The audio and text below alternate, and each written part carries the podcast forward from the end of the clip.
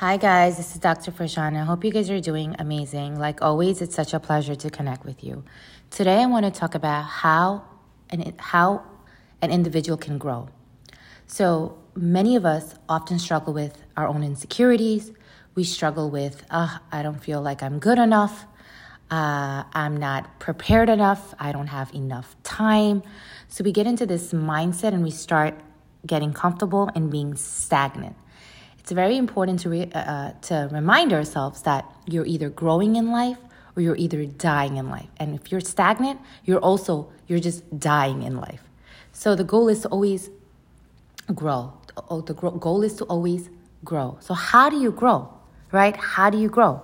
You grow by forcing yourself to be uncomfortable, by doing the things that make you fearful, right? So again, for how do you grow? By forcing yourself to be uncomfortable comfortable.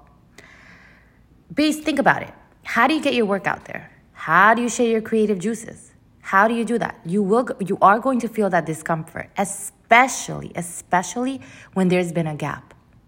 But the goal is to feel the fear and do it anyway. Understanding that that uncomfortable feeling is part of the process. That fear is part of the process of growing.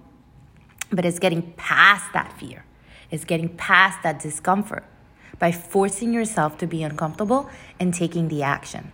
So, if you have to make that phone, if you're fearful of that phone, if you have to make that phone call and you're, un- you're uncomfortable, make that phone call.